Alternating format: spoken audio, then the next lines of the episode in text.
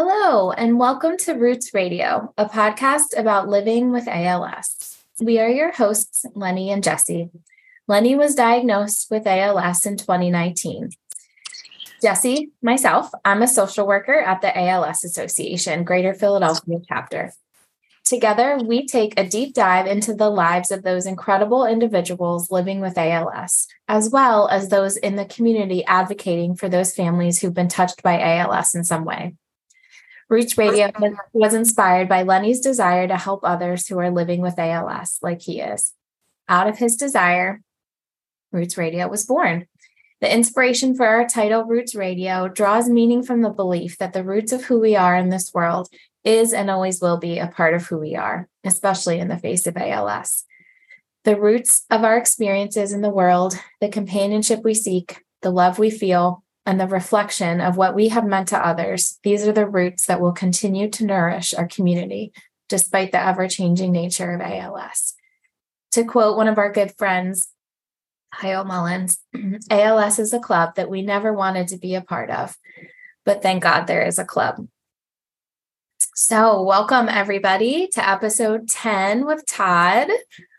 Um, so we have a very special episode of Roots Radio today. Um, to mark our 10th episode, we have a special guest on our show who we can't wait for you to get to know. Our guest, Todd, has been living with ALS for over 10 years. He's a retired public school teacher who taught high school English, drama, and directed theater for over 30 years. His passion for theater, his students, and his education is palpable. When faced with a diagnosis of ALS, Todd chose to continue pursuing advocacy and education for students of a different schooling, ALS. Todd has been using his own experience, experience of living with ALS to help many nonprofits, research organizations, and ALS communities advance their knowledge and lived experience of ALS. Todd is married to his wife, Laura, and has three children who he adores Justin, Brett, and Sabrina. Hey, thanks, Jesse. This is Lenny, and welcome everybody. Yes, we've got uh, hopefully what's going to turn out to be a real good show with Todd. And uh, interestingly enough, I it was somewhat fortuitous how I met Todd. I met Todd through his wife Lori, and it turns out that uh, Lori is by my hospice nurse and it's been now several months, I believe.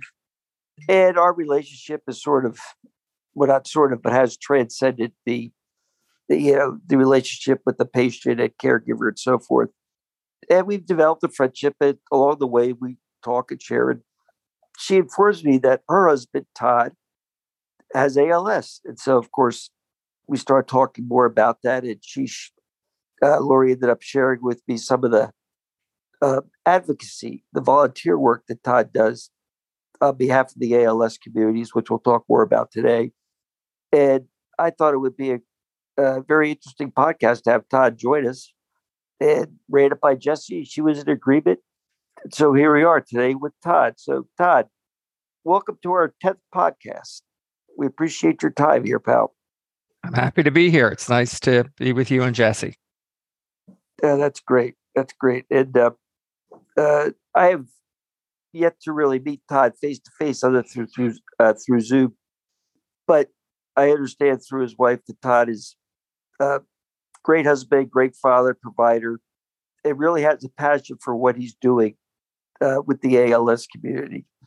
And uh, one of the things that Todd shared with us when we did our pre-podcast uh, pre-podcast interview was the following quote Life is mostly froth and bubbles. Two things stand like stone kindness in another's trouble, and courage in your own. And Todd, why don't you share with us what, why that quote is so powerful for you in your own life? Well, obviously, whenever someone gets a diagnosis of ALS, the initial reaction is shock. And um, after that, when you have time to think about a little more, you start to realize what recognizing that your life is is not going to be necessarily as long as you had hoped. You start to realize what's important and what's not important. And as an English teacher, I've always been um, you know, drawn to literature and to quotations. And around the same time that I was diagnosed, I came across this quotation. And I think it really helps to, um, I guess the word is distill life and its essence and what is essential. And when I think about it, kindness and courage are two qualities that really um, inform us in how we should live our lives. I was always very independent before I had ALS. And when I got the diagnosis and now that I need help from other people, I really depend on the kindness of others. And I've really been the recipient in many cases of surprising kindness from my my family, from my colleagues when I was still teaching, and from the high school students that I taught. And so I think kindness and courage are those things that really are essential to us. And a lot of the other stuff really just doesn't matter anymore. Yeah, it, it's certainly when you, you're under any challenging conditions, you tend to identify, you know, really what is important. And all too often it is, you know, people use it, maybe overuse, you know, what's important in life, you know, health and all this stuff. And it can become trite. But actually, I, I agree with you 100% Ty that once you're actually facing something, you know, such as ALS, and I'm not limiting it to ALS, but there's all kinds of real challenges people face. And, uh, you know, when you realize that you do have to show courage if you want to continue living as best you can, you do end up relying on a lot of people, just about everybody you come in contact with, which requires courage of a different sort on your own. And then also the kindness that you experience. And, uh, you know, it's it's surprising. I mean, you know, I found some people I kind of lost you know contact with when I was diagnosed, and others have really stepped up, and I've I've developed stronger relationships with it than I ever had, as well as as strangers. So I, you know, my my life itself has really expanded since I was diagnosed. And from our conversations with you, it seems that you know you had a very rich, full life before, and that it's even got richer and more full since your diagnosis well, the diagnosis, like I said, was so shocking, and and realizing that I was going to have to um, give up the thing that I love most, and I love I love teaching. I really did. I was I was a high school teacher and drama director, like you said, and um, there's something wonderful about. I, I enjoy learning to this day. I enjoy sharing that knowledge, and I I love being with high school students. In a way, it was kind of like the fountain of youth that the rest of the world aged, but I was surrounded by 17 and 18 year olds. I know in some some days it can be a little scary, but at the same time, it kept you young, and um, I just enjoyed that experience. And realizing that I was going to have to uh, transition out of that and give that up. I mean, it was going to happen eventually when I had to retire, but uh, realizing that that was finite was was was a little disheartening. And so i i wanted to look for something else you know some other kind of form where i could continue in some way. And and als advocacy really was maybe that that method i could find to continue on. And that's that that's that's pretty cool that you know you were looking for something after being diagnosed something that you could continue on like you said your passion that you have which leads me to another thing that you had a sort of an axiom that you had mentioned during our pre-interview. And i actually have been used i've used it several times since then because i do think it's very concise and it really it, it's really uh, puts things into perspective. And that is you know you're looking for that intersection in your life between things events people that bring you joy and purpose. You know, you can have joy, it could be frivolous, you could have purpose without joy. But boy, to find that sweet spot where those two intersect, uh, it, it, it's, it's quite a nice feeling when it happens. And hopefully it's something that happens every day. Why don't you tell us a little bit about that, how you came upon, you know, that, that perspective, if you will. Well, again, um, teaching provided me with those two things. I really loved doing what I was doing. And I was also clearly a purpose, you know, to help kids get to the next level. I was dealing with mostly seniors when I was teaching. And so I was preparing them for life or college or whatever at Held.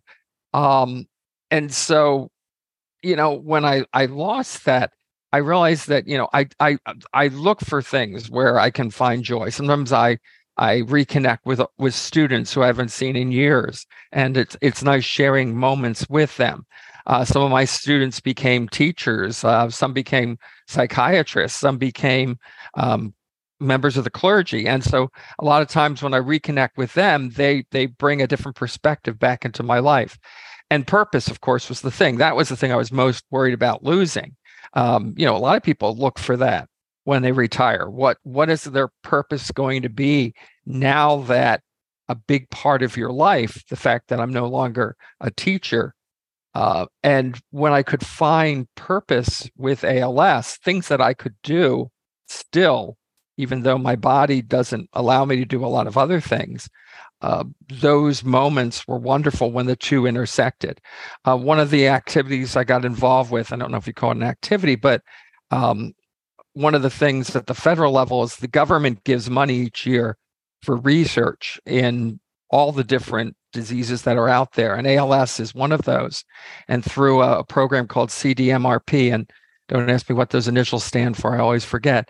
Uh, but basically, uh, they give money to the Department of Defense to help find new research that is uh, cutting edge, that maybe is high risk but high reward.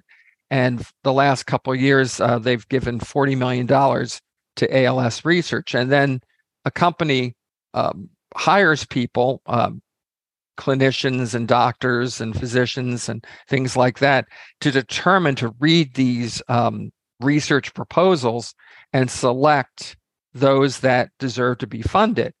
Um, as part of the process, they require that at least one person on the panel must be someone who is directly impacted by that disease. And so there are several panels for ALS, and um, I found out about this about three years ago, and I had to apply for this. It was a like a regular job interview. I actually had to do a phone interview. I had to put together a, a my resume, which I hadn't updated in you know 25 years because I was happy in the job I was in. I had to uh, talk about what advocacy had already done and get uh, you know recommendations from that organization. And eventually i was I, I i put it in quotes i was hired for this job because it it it pays a small stipend but that's not really why you do it. But it was wonderful because what i do is then i've done this for three years. In the summer um, about a month before the actual zoom meeting i'm sent out a number of different studies and i get to read these and i have to read a certain number um, anywhere from six to 12, depending on what committee I'm on. And then I have to write my response uh, once I've read them. And I, you know, it takes a little bit of time to understand all the scientific information and write a response. And then eventually we meet for two days through Zoom and we discuss these proposals. And, and then eventually um, we get to vote, and I have a full vote in that which proposals are put forward to the next committee. And I'll tell you, it's it's that moment where joy and purpose come together because I love learning new things, even about a horrible disease like ALS, but seeing the mindset of people trying to solve this problem. Uh, I enjoy interacting with the scientists to see the incredible commitment they bring in, how much they care about this, and how when I ask a question, how they're very quick to, to help explain to me, a novice, what this thing is about. And uh, it, and then also, like I said, it it the purpose. I can do these things. I can still read. I can still, you know, write my response. I can still talk about it. And and the good thing I know about this is even if those things eventually disappear, this committee allows you to participate, even if you have to do it with an automated voice, even if you have someone else typing for you, uh, because they want the impact. And in this way, I can speak for all those people in the country who have ALS. And I, I keep that in mind. I'm not just speaking for myself when I write my critique or when I think about, I think, how can this impact those people with ALS? No matter what form they have. I, I have sporadic, which is about 90% of the people where it just comes upon you and it's unknown how it happened. Uh, but there are people who have it running in their family in their gene pool. Um, and so I can speak for those people as well. I know that was a long answer, but you know, like I said, you get me going and I start thinking about all those things. And that's just one example of where I I really enjoy that process, not just having the purpose, but also I love learning new things and uh, being able to uh, share my insights. No, and I think that's great. I mean, the enthusiasm is palpable in your uh, your response there in your voice, oh. and you know, I I think that I, you know, my background is as a geologist, so yeah, I have somewhat of a science background, and being able to speak with folks at that level of, of science and understanding it and applying it to your circumstance, and actually having a say as to what may be, uh, you know, appropriate proposals to proceed with. You know, I, I myself, I, I would find that very, very exciting because I do like to do research and check things out that way and, and, and have you know discussions more of a of a science factual nature than uh, necessarily more subjective, I guess you'd say. Right. Well, I love I love being able to, like I said, converse with them. What I found really interesting is coming out of education, we have so many different acronyms that we use all the time, and so do scientists. But they're they're different. I mean, they're the same acronyms, but they're for different things. I remember when I first got into this, they talked about me talking to my SRO. Well, that's the science research officer who's basically in charge, you ask questions of. Well, for me, I have to laugh at that because for me, SRO means student resource officer, who is basically the cop in the building. So whenever I hear that, I, I laugh. Uh, when you're working with anything connected with the Department of Defense, there is no shortage of acronyms. Oh no, and abbreviations. So I I understand that, and we'll we'll touch base a little bit later here uh, on, on, on some of those specific you know uh, projects you may have been working on, as well as more of your advocacy, because I think that would be interesting to to to uh, expand a little bit upon.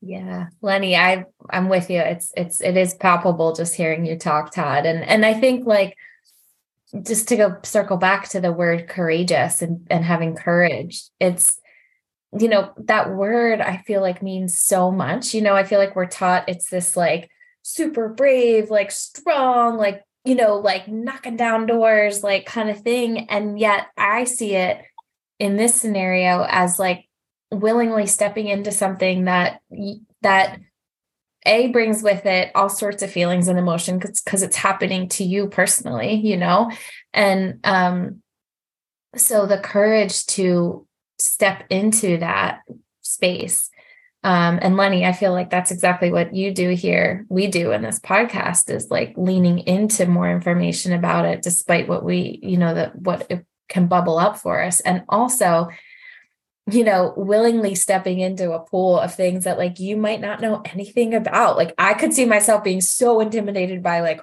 all these like words that I don't know and like people with all this background that they, you know, so um I I I think it it is it, that quote is so poignant for for how you live your life, you know, and um you don't have to have a certain background or experience to feel qualified to do something. Like that that's amazing. Um and this is like sort of off topic but on i'm just curious as we're talking about your teaching and um just your whole career i often feel like there's just so certain teachers that everybody can say like totally impacted their world just the other day my mom actually sent me um uh a picture of a book she had found in in you know those bins that you probably your adult children still have in your basement like, yeah. it's just that stuff that's mm-hmm. still there that you can't get rid of but my every time i go home my mom's like take this with you take this with you but anyway there's a book in there um, that and my fifth grade teacher had written in the cover of it and and it was this note to me that she had given me this book when i graduated high school. And the note was you know something so beautiful and like funny and silly. And i was just said to my mom the other day i'm like that's exactly how i remember mrs fry my fifth grade teacher. Like she just always always uh, was just so kind and compassionate and fun and um, caring. And I, am just curious if you have that person, like was, or did you just always know you wanted to be a teacher, or was there somebody that stuck out for you as a mentor? Well, I think the person who stuck out was actually a member of my family. My grandmother was an elementary teacher. Now, I never had her in class, but I had her as a grandmother. So I know what she was like. And I think that was the inspiration behind it. Um, I just always, like I said, I, I, I enjoyed school. So it was something to continue on.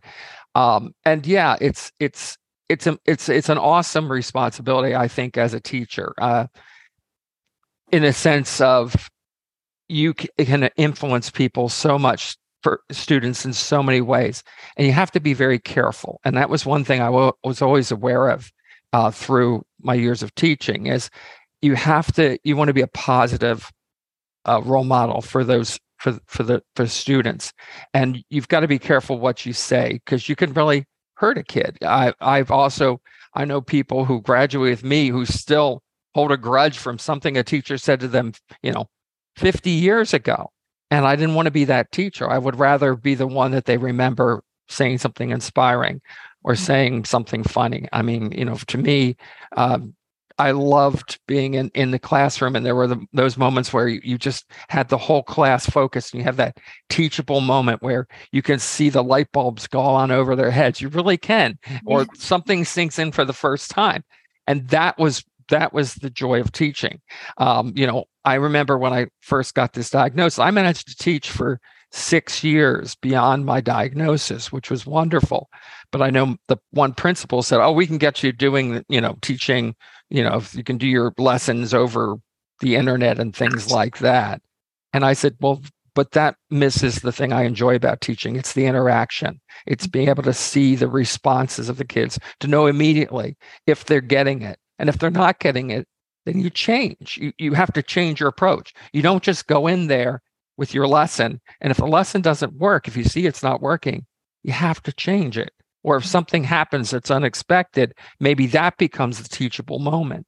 And so that's something that I still very much miss about teaching. But um, you know, I've, I've I've had kids write me notes and years later write to me, and I've kept a lot of those things, and they've helped a great deal. In fact, um, when I was first diagnosed, uh, they did a GoFundMe page um, actually, it started as members of my department. We always gave each other Christmas gifts. They decided to pool their money and give me something special. And then some students found out about it and they said, well, we want to contribute too. And so they set up this GoFundMe page to um, provide money for my family and I to go to visit England because I taught a lot of English literature to go and, and have a vacation in England. And within one week, they raised, um, I forget what the goal was, but they raised $25,000 in one week. And then they sent us to England and Ireland as a family vacation, which was wonderful. Um, but what I really liked about it was it was a GoFundMe page. They get the right comments on there. And so, you know, before the whole thing was done, and while I was still at school and using school printers, I printed out um, like the 500 or so responses from the students and the parents and friends and things like that. And, um, you know, there are moments when you have kind of sad times. And so once in a while, you can go back to that and pull those out and they make you feel a little bit better. Wow. That's it. That is very touching. That is, that is so cool. And that's when I joined Facebook because after I came back, I realized oh my gosh, I got to share some of these pictures and thank yous. And that was the easy way to do it. Yeah. I always avoided that as a teacher because I didn't want to deal with that whole issue, yeah. you know. Uh, but when I came back, you know, I wanted to make sure that people saw how much fun we had as a family. And it was, it was a wonderful trip. That's so cool. That's so cool. Um, one of the things um, eh, so you're not a rookie to advocacy efforts um, i know you know now you're you're diving in with um, you know bringing social awareness to ALS, but you shared with us in our pre-interview some of the projects you worked on as a teacher um, you, uh, when you were doing drama and theater. Um, can you share with us a couple of those? Sure. Um, obviously, I did the drama program. Was in charge of that for some thirty years, and we did our musicals and our plays and everything. But, but theater also can have a, a, a more specific purpose. It can really help with social issues. And at the beginning of the 1990s, one of the issues that was certainly uh, affecting high schools and, and the world was the AIDS epidemic. And so I thought it would be good to maybe find a play that dealt with that. And I'd have to find some actors, some kids who were willing to kind of risk themselves, you know, to go out there and do a play about AIDS. And so we found a play called The Inner Circle. And I had four actors in it and, and a student director. And they did a fantastic job. And what we actually did is we performed this play uh, four times during the school day. We did one for each of the grades ninth grade, 10th grade, 11th, and 12th grade to keep it small, a little more, you know, intimate. And we also worked with the Red Cross and they brought in um, someone who was currently, who currently had AIDS to talk to the kids about that. Uh, we also did a, a, production for the community as well. Um, and I found that uh, the students themselves were incredibly affected by this. Seeing their peers up there, it really meant something more to them than just seeing a movie or something like that. Uh, the other case was many years later, in around 2008, I was approached by um, um, a group called TCN, Tri County Network, and they dealt with um, all kinds of uh, societal issues. And they had hired a playwright and they wanted to know if I would be able to use my students and if we could workshop and create a play about um, basically about dating violence. You know, one of the issues that is very much uh, an, an, important thing still going on in schools. You know, um, and uh, I managed to. F- I I just asked my kids if they wanted to do it, and I ended up with about twenty five students who would meet after school Fridays during November and December, um, which they're giving up a lot of their time, which and help kind of workshop and come up with um, characters and scenarios and situations. And the playwright joined us and some members from TCN, and uh, we managed to create a an original play that then I cast, which which which was kind of strange for me because of course I've done many directing, but I've never directed a play where the actual playwright was going to see it and see if I did the right job or I didn't. Um, and we cast it and we performed it. And again, using members of TCN in the community, we did four productions for the high school. And they had facilitators come in and then they broke into small groups and talk with kids. And then also, I didn't know this, but for a year or two afterwards, they had a number of students contact them you know um, confidentially to talk about situations and it really what they said was was very effective in helping a mm-hmm. number of students get through very difficult situations um, the irony is it really meant a great deal to me because in the midst of doing this one of my former students was murdered by her boyfriend oh. um, and and she was a girl who had involved in theater and so i in the midst of this, it really struck home. And, uh, you know, I, I, actually dedicated our productions to that. Um, they took this play then and they went out to other high schools and said, you can do this play for free with your own kids. And so a number of schools in the area did this. Some of them didn't want to put as much time in, so they did it more like a reading rather than performing it. It was about a half hour long. And um, it was recognized by um, the National Committee um, for psychiatry or something like that. And we ended up going to um, a big expo down in Valley Forge and performing it down there. And then I recast it and did it about four years later with a, another group of kids. And it was recognized by the uh, county commissioners in 2009 as an outstanding social awareness program in high school. So it's kind of nice. So, I mean, those things, you know, getting the recognition is beyond the point, but it's kind of nice that that happened afterwards too. Uh, and like I said, the kids who did the show, who actually you know wrote it and then and then performed in it, were were incredible. And they learned a great deal about themselves and their own situation and became role models for other students in the school. And seeing your peers up there mm-hmm. really brings it home much more powerfully than bringing in another group or things like that. So theater can have that uh, impact as well. So, you know, I would do those when when opportunities arose. Wow. And what a gosh, talking about a Venn diagram, that's what I was thinking of when you were describing that, like all the different ways those projects connected you all as a community, you know, in grief, you know, from your student and, you know, the hope of of helping people who maybe are too scared to talk about what's going on with them and the bravery and courage of you, you know, and your and your students um, taking on two subjects that you know a lot of people probably would have said no probably did say no to you know well um, it, it's hard because they're up there and they're putting themselves out you know when we was the aids play one of the students had to play someone with aids mm-hmm. so immediately what they see is they see an actor up there but they also see their friend mm-hmm. and you have to be willing to, to do that and then even with the the other play obviously in the play we had there were about uh, six or seven characters. Um, uh, no actually eight characters eight characters in the play.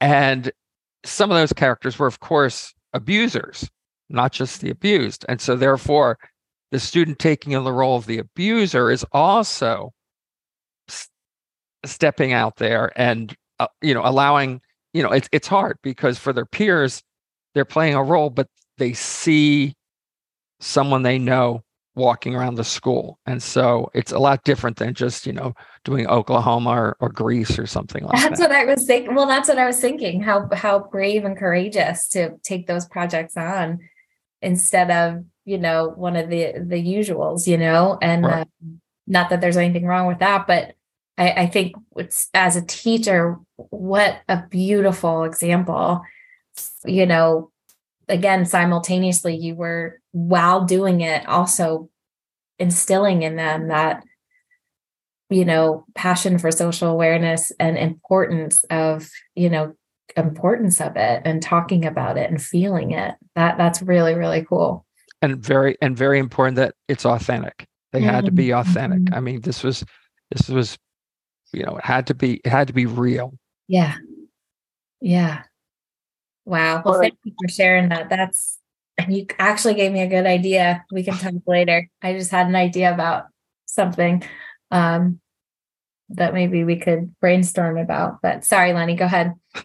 oh no, no, that's that's that is. I liked everything that was said. The idea that I I, I think the students. I'm trying to think back 50 years for myself in high school. I would rather have seen something I think along those lines, as you said, authentic and contemporary and purposeful in, in, the in the context of the time, as opposed to doing Oklahoma or doing singing in the rain or you know whatever the case may be. You know, because it's you know it it you know those are written by adults primarily for adults, whereas it doesn't reflect at all what the kids are facing. And so I really commend you uh, for tackling that and doing it very successfully. And along those same lines, you know, having this vibrant uh, relationship and profession, you know, with your kids, with teaching and so forth,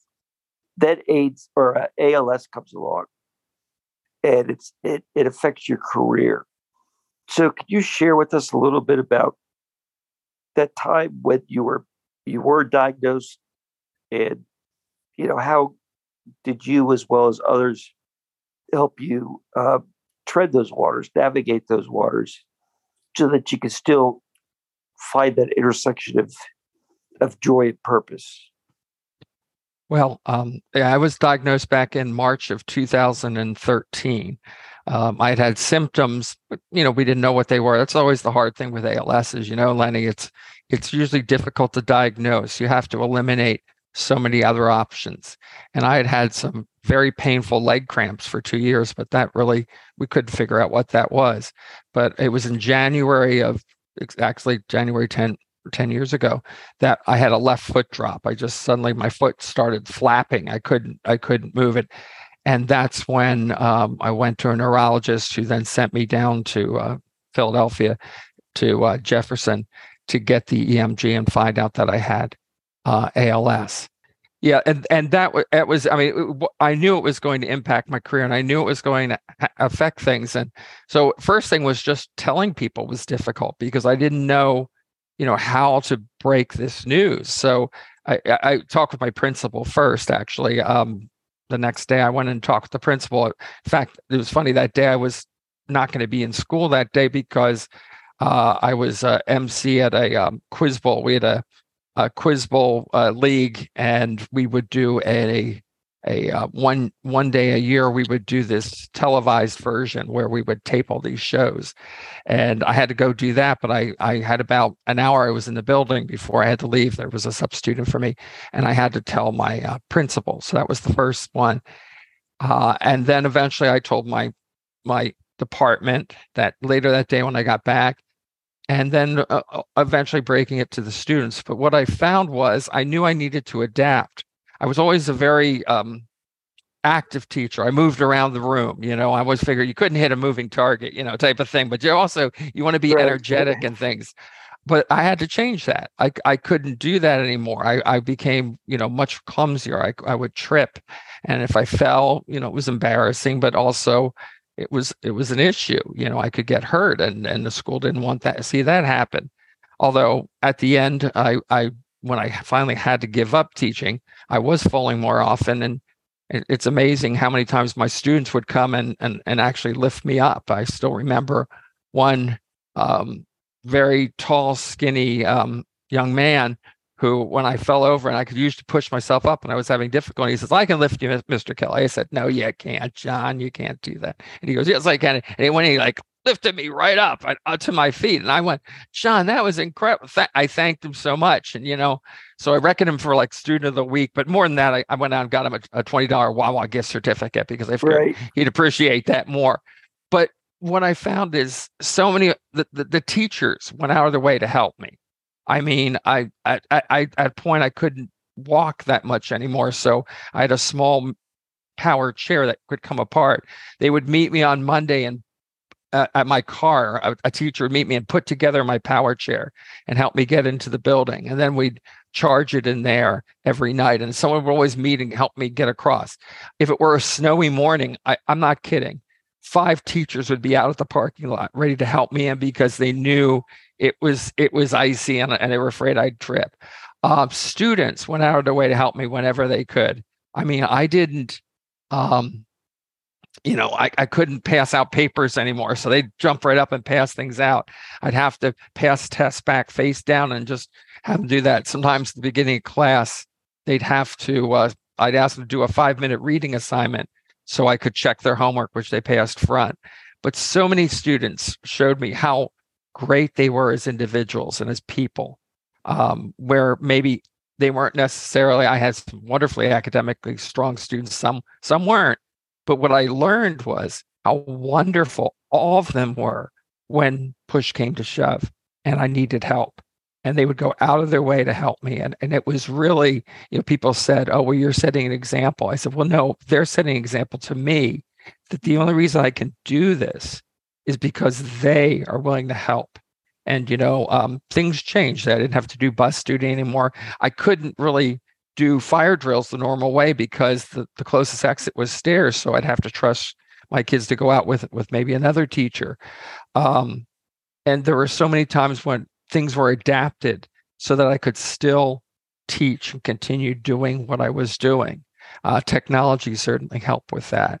Uh, but you still have to be there and you have to be part of it. And there were days when, yeah, there were days when it was tough. You know, there were days when I was in pain and, and I was feeling miserable, but I, I couldn't show that to the kids because you have to, you know, if you're not into what you're teaching, there's no way that they're going to also be into it. So it was, uh, but but they gave so much back that it kind of um, equaled out in the end. I was able to, like I said, continue teaching for six years because of my slow progression and through adaptations and through changing in many ways the way I taught, but I could still be effective. And uh, that was that was really the main thing. As long as I felt I could be effective, I kept teaching, and I I did manage to make it to what was um, considered, you know, regular retirement. That's good. That that's a that's a heartwarming story, and yeah, I think we mentioned it earlier that when you do get become diagnosed with something like ALS, MS, Parkinson's, whatever that you know, any anything anything happens, that it is wonderful where you see people just kind of uh, collect around you, gather around you, and, and offer to help. And it sounds like, um, in addition to the life lessons and uh, exposure you gave to your students for theater, world literature. It also was this life lesson in kindness to others and, and just reaching out and helping them. And uh, I, I, agree with you. I think that was that's just as important, if if not more important, than anything that you you know, that they ex- experienced in reading about English literature or, or whatever other topic you, you were involved with. Oh, of course. You know, like I said, you know, I don't I don't expect they're going to remember what I told them about Beowulf, you know, 20 years from now. But I'm hoping some of the other things I taught. I mean, you know, I hope like the writing skills and things like that. But I'm hope, you know, I think that teaching is much more than just your subject. There are many life lessons that are be, to be learned in the classroom. And so hopefully those will stick with them when they've forgotten, you know, what happened in Macbeth Act Five. Right, and I think that you know, for me, a a real threshold for growing up and coming into adulthood is when a person starts thinking outward instead of inward. And it sounds like you know your kids were were fairly mature, and you gave them that opportunity to really start thinking outward beyond themselves. And I think that's you know a real part of growth for people. And so that's that that was awesome that everybody came together and rallied around you.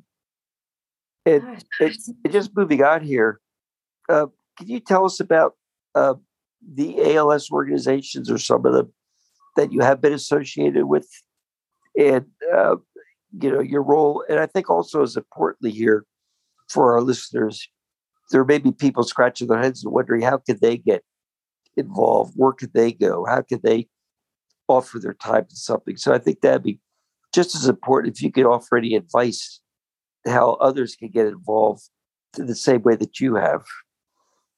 Oh, yeah. Oh, well, close to home and, and very close to my heart is, of course, uh, my my doctor and the organization, which is in Philadelphia called ALS Hope Foundation, and that foundation has really been a, big supporter for me. And so I've tried to lend that support back.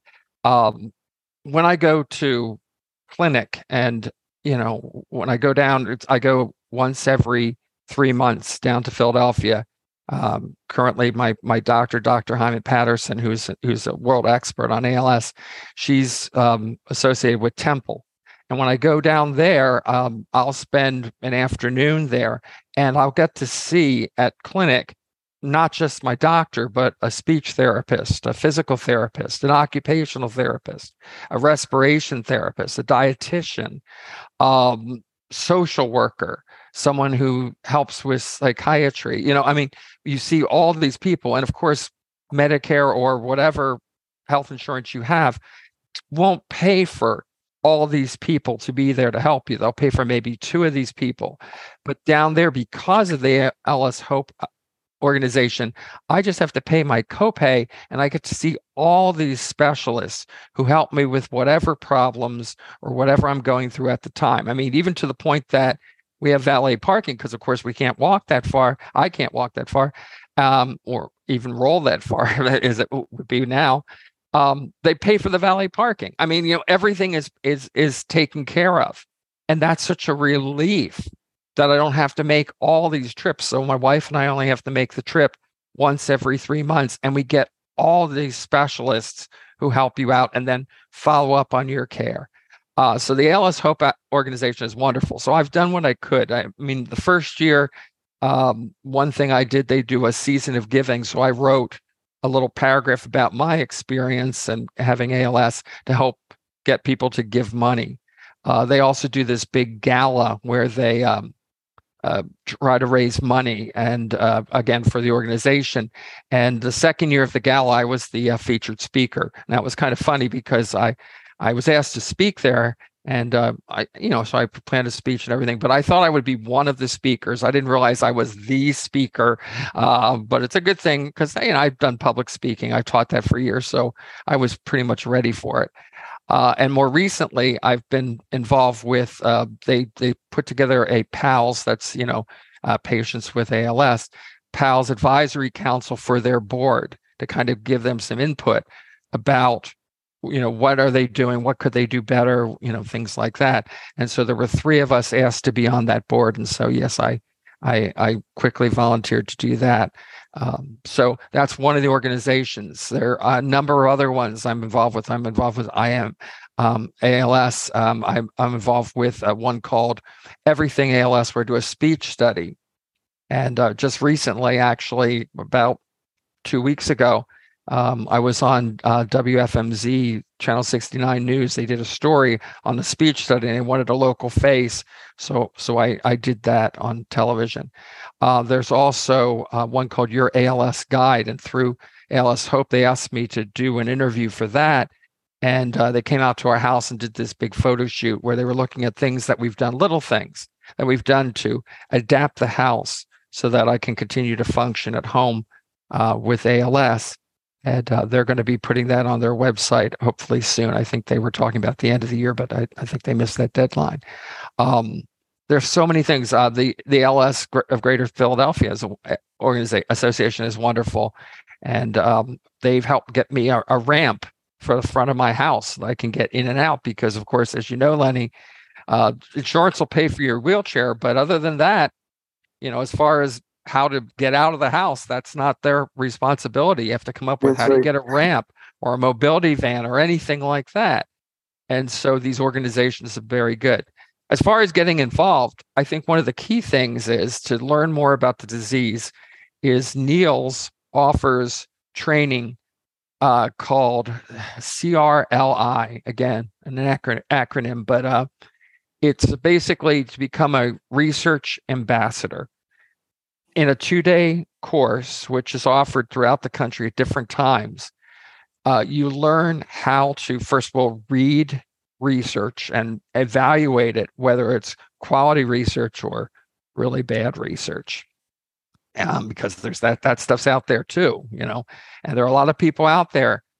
If you have ALS who are willing to take your money, uh, who aren't really offering you a cure or anything like that, they're just looking to, to way to make a buck. And so it's important that, you know, you connect with organizations that are legitimate and, and are doing the right thing. And so by becoming a research ambassador, I, I learned how to critically read these these things, these these promises, these guarantees. Also, I learned about the latest innovations in ALS. And of course, the hardest thing with ALS, as you know, is that there's this desperate search for a biomarker that with most diseases there's something where you physically can see you know with cancer you have a tumor. And if you treat it with a certain medicine or therapy you can see that tumor shrink. We haven't found that biomarker for ALS yet. And until we do it's very hard to solve and cure this disease and so the big search right now, and a lot of the research is being done, is trying to locate the biomarker. Because once they locate the biomarker, then we have a way to test what works. I mean, we have medicines now that help us, but they actually don't know how they help us. You know, the Riluzole, the um, Radicava, the new one that's called Relyvrio, they've shown to improve symptoms. But if you ask the scientists, they don't really know how it works. It just helps. With a biomarker, we can figure out what really works. So uh, I would encourage people to, to take that that ambassador training through NEALS. Again, another acronym. Sorry, I got too many acronyms for you today. Um, but through NEALS, if you can, if you have the time, my wife and I both took it once I retired from teaching, and uh, it really opened up my eyes. And it, it gives you all many, it shows many different opportunities to help, and you can help in so many different ways. I mean, if you've if you're a runner and you used to organize 5K, you can still organize that with ALS. There's so many ways you can do fundraising. You can do all kinds of work. Uh, I just found the things that I thought that my background lent me to, and that's reading and writing and speaking. And while I can, you know, ALS has affected my my limbs, my voice is relatively unaffected. So I'll continue to speak as long as I can. And then once I can't speak, I, I do have my voice recorded. So um, I'll be using voice banking. And it sounds like me, sort of like me. It sounds like a robot version of me, but but it, it, it is way to continue to speak when maybe I can't do that anymore. Yeah, that that's important is for people to look be proactive, look to the future.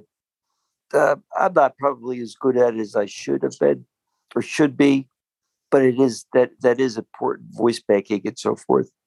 And just for our listeners, just to be clear, when uh, Todd uh, mentions NEALS, that is the Northeast ALS Association or Foundation, but the acronym is N as in Nancy, E A L S as in Sam. So if you were to Google NEALS, uh, it'll come right up for you. Fantastic organization and does a lot of collaboration uh, between doctors and and just there there are wonderful organizations out there, and most of them are working in concert together to try to figure out how to solve this this horrible disease.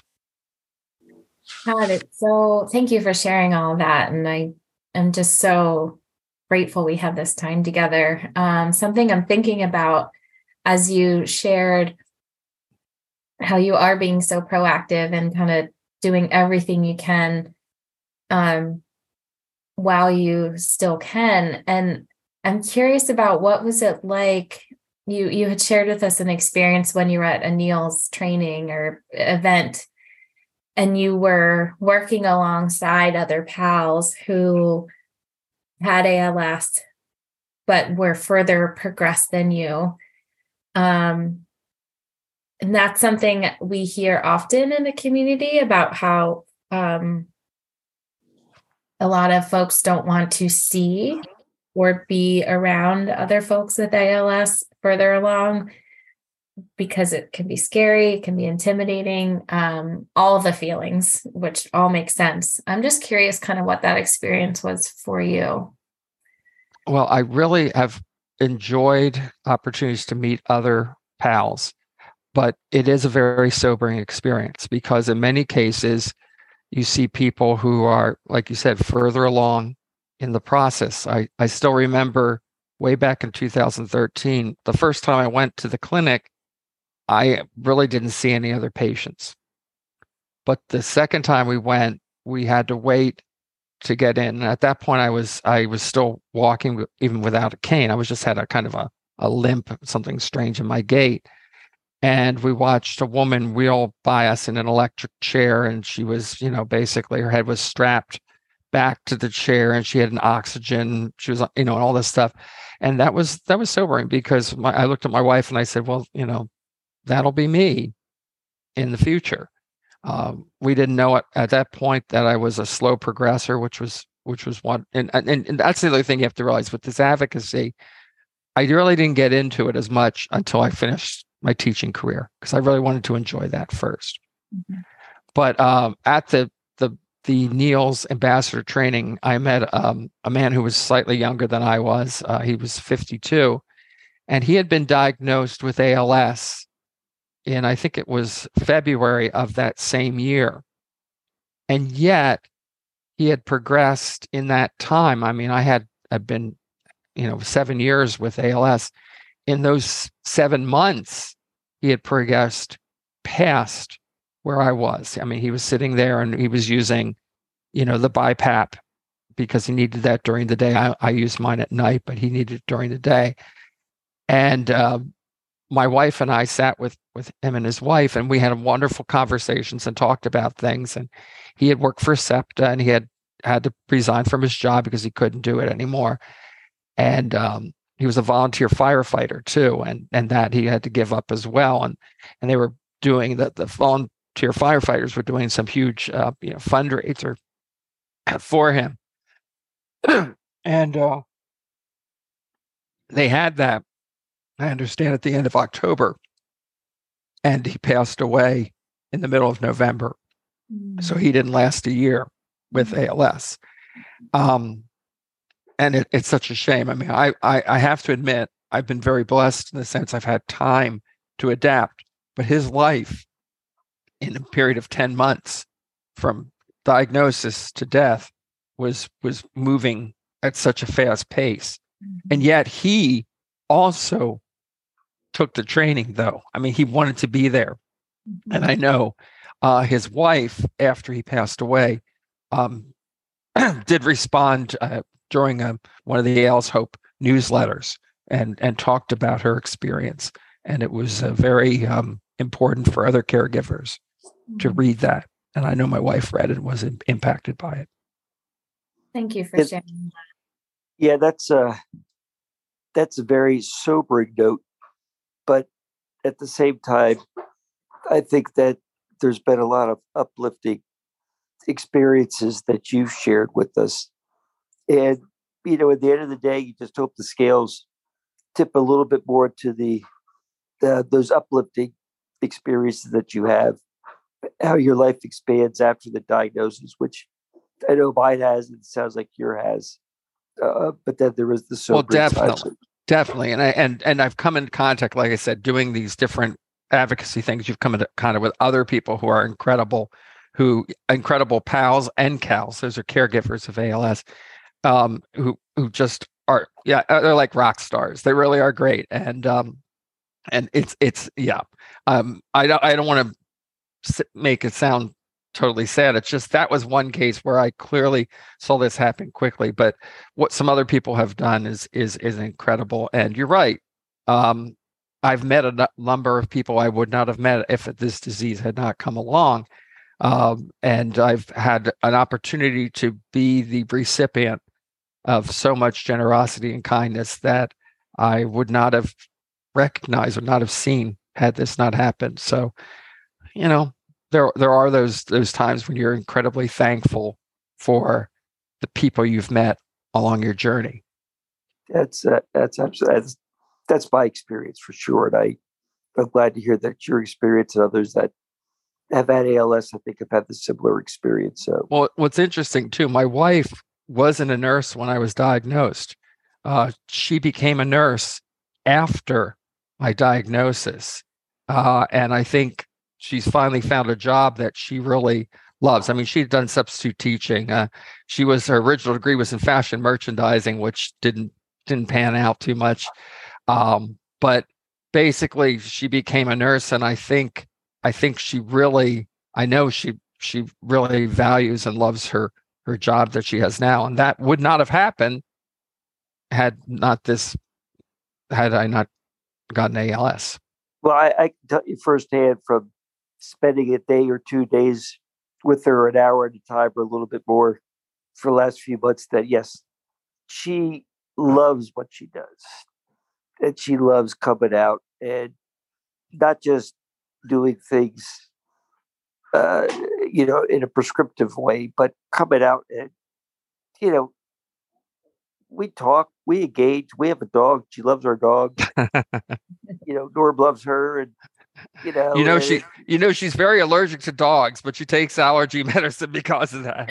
oh, I did not know that. We do not have a dog because she, we, we had cats, and she took medicine because the kids wanted the cats, but she's she's allergic to dogs, but oh, she takes medication so she can yeah. do that. yeah, our dog likes to get involved with the. I'm sure. anybody else is getting attention besides Norm, he likes to insert himself quickly, and that includes her. But uh, so that's funny. But anyways, I, we're coming up on an hour here, so I think we should go ahead and wrap things up. And Todd, I would just like to thank you and please thank Lori for me for the caring and sincerity that she shows me every time she does come by to visit. And uh, I hope one day here to meet you face to face and sit down and chat some more. But thank you so much for your time today. No problem, Lenny. It was it was my pleasure. It was nice getting to talk with you and with Jesse. Thank you, Todd. This was so awesome. And you are clearly such an incredible person who has um, you know inspired so many people you've inspired us today and you will continue to do so just by living your life um, and uh, we are so so grateful for this time thank you for thank you for sharing yourself and your stories and um, thank lori for us too for being the the great connector. Um, so thank you. This was awesome. I definitely will thank my wife. Yes. All right, take thank care. you guys. This is great. Bye bye. bye Wow, Lenny, episode 10 with Todd. What a great conversation. Yeah, it was good. I thought there was a lot of useful information there for people that would like to be involved more in the ALS community, either as an advocate or somebody like Todd who has ALS, where you can really provide a personal perspective. And I think it also shows that for something like these, the research, which is obviously a lot of medical terminology, a lot of scientific terminology, probably talks about a lot of statistics, that you don't need to have that type of analytical background, but that is just a willingness to take the time out and ask questions if you don't understand a mm-hmm. term or the significance of something, and then the courage to share your opinion. So mm-hmm. I, I, I really appreciated that that aspect of our conversation with Todd. Yeah, I, I agree. I was so moved by his sharing his stories about, you know, his career and his passions and and the evolution of of what how they had to change a little bit, but how he kept infusing himself into, you know, his passions and career despite the ALS and then developing that, you know, post retirement. It just, he's a really incredible person. And um, I'm so grateful that you connected us to him. Um, that was a really, really great conversation. And I'm grateful now to have him in our roots, him and Lori in our roots radio family now. Yeah, absolutely. And uh, I guess now that we finished 10, we'll be moving on to 11 here. Um, Moving on up. Hopefully fairly soon. Yeah. And for anybody listening who might want to be involved, if um, you'd like to share your story with us, which we would love to, to chat, um, you can email us at rootsradioals at gmail.com. Yeah, absolutely. Anybody wants to to join us, we we would like to help them get their thoughts and ideas and experiences out there to share with the the broader community. And um, before we sign off, I do want to do a little self, well, not self promotion, but promote an event which um, me and some friends and my wife Marta are planning, which is a charity golf event. It'll be June 23rd to benefit the ALS community, and it will be at the Butter Valley Golf Port in um, Bally, PA.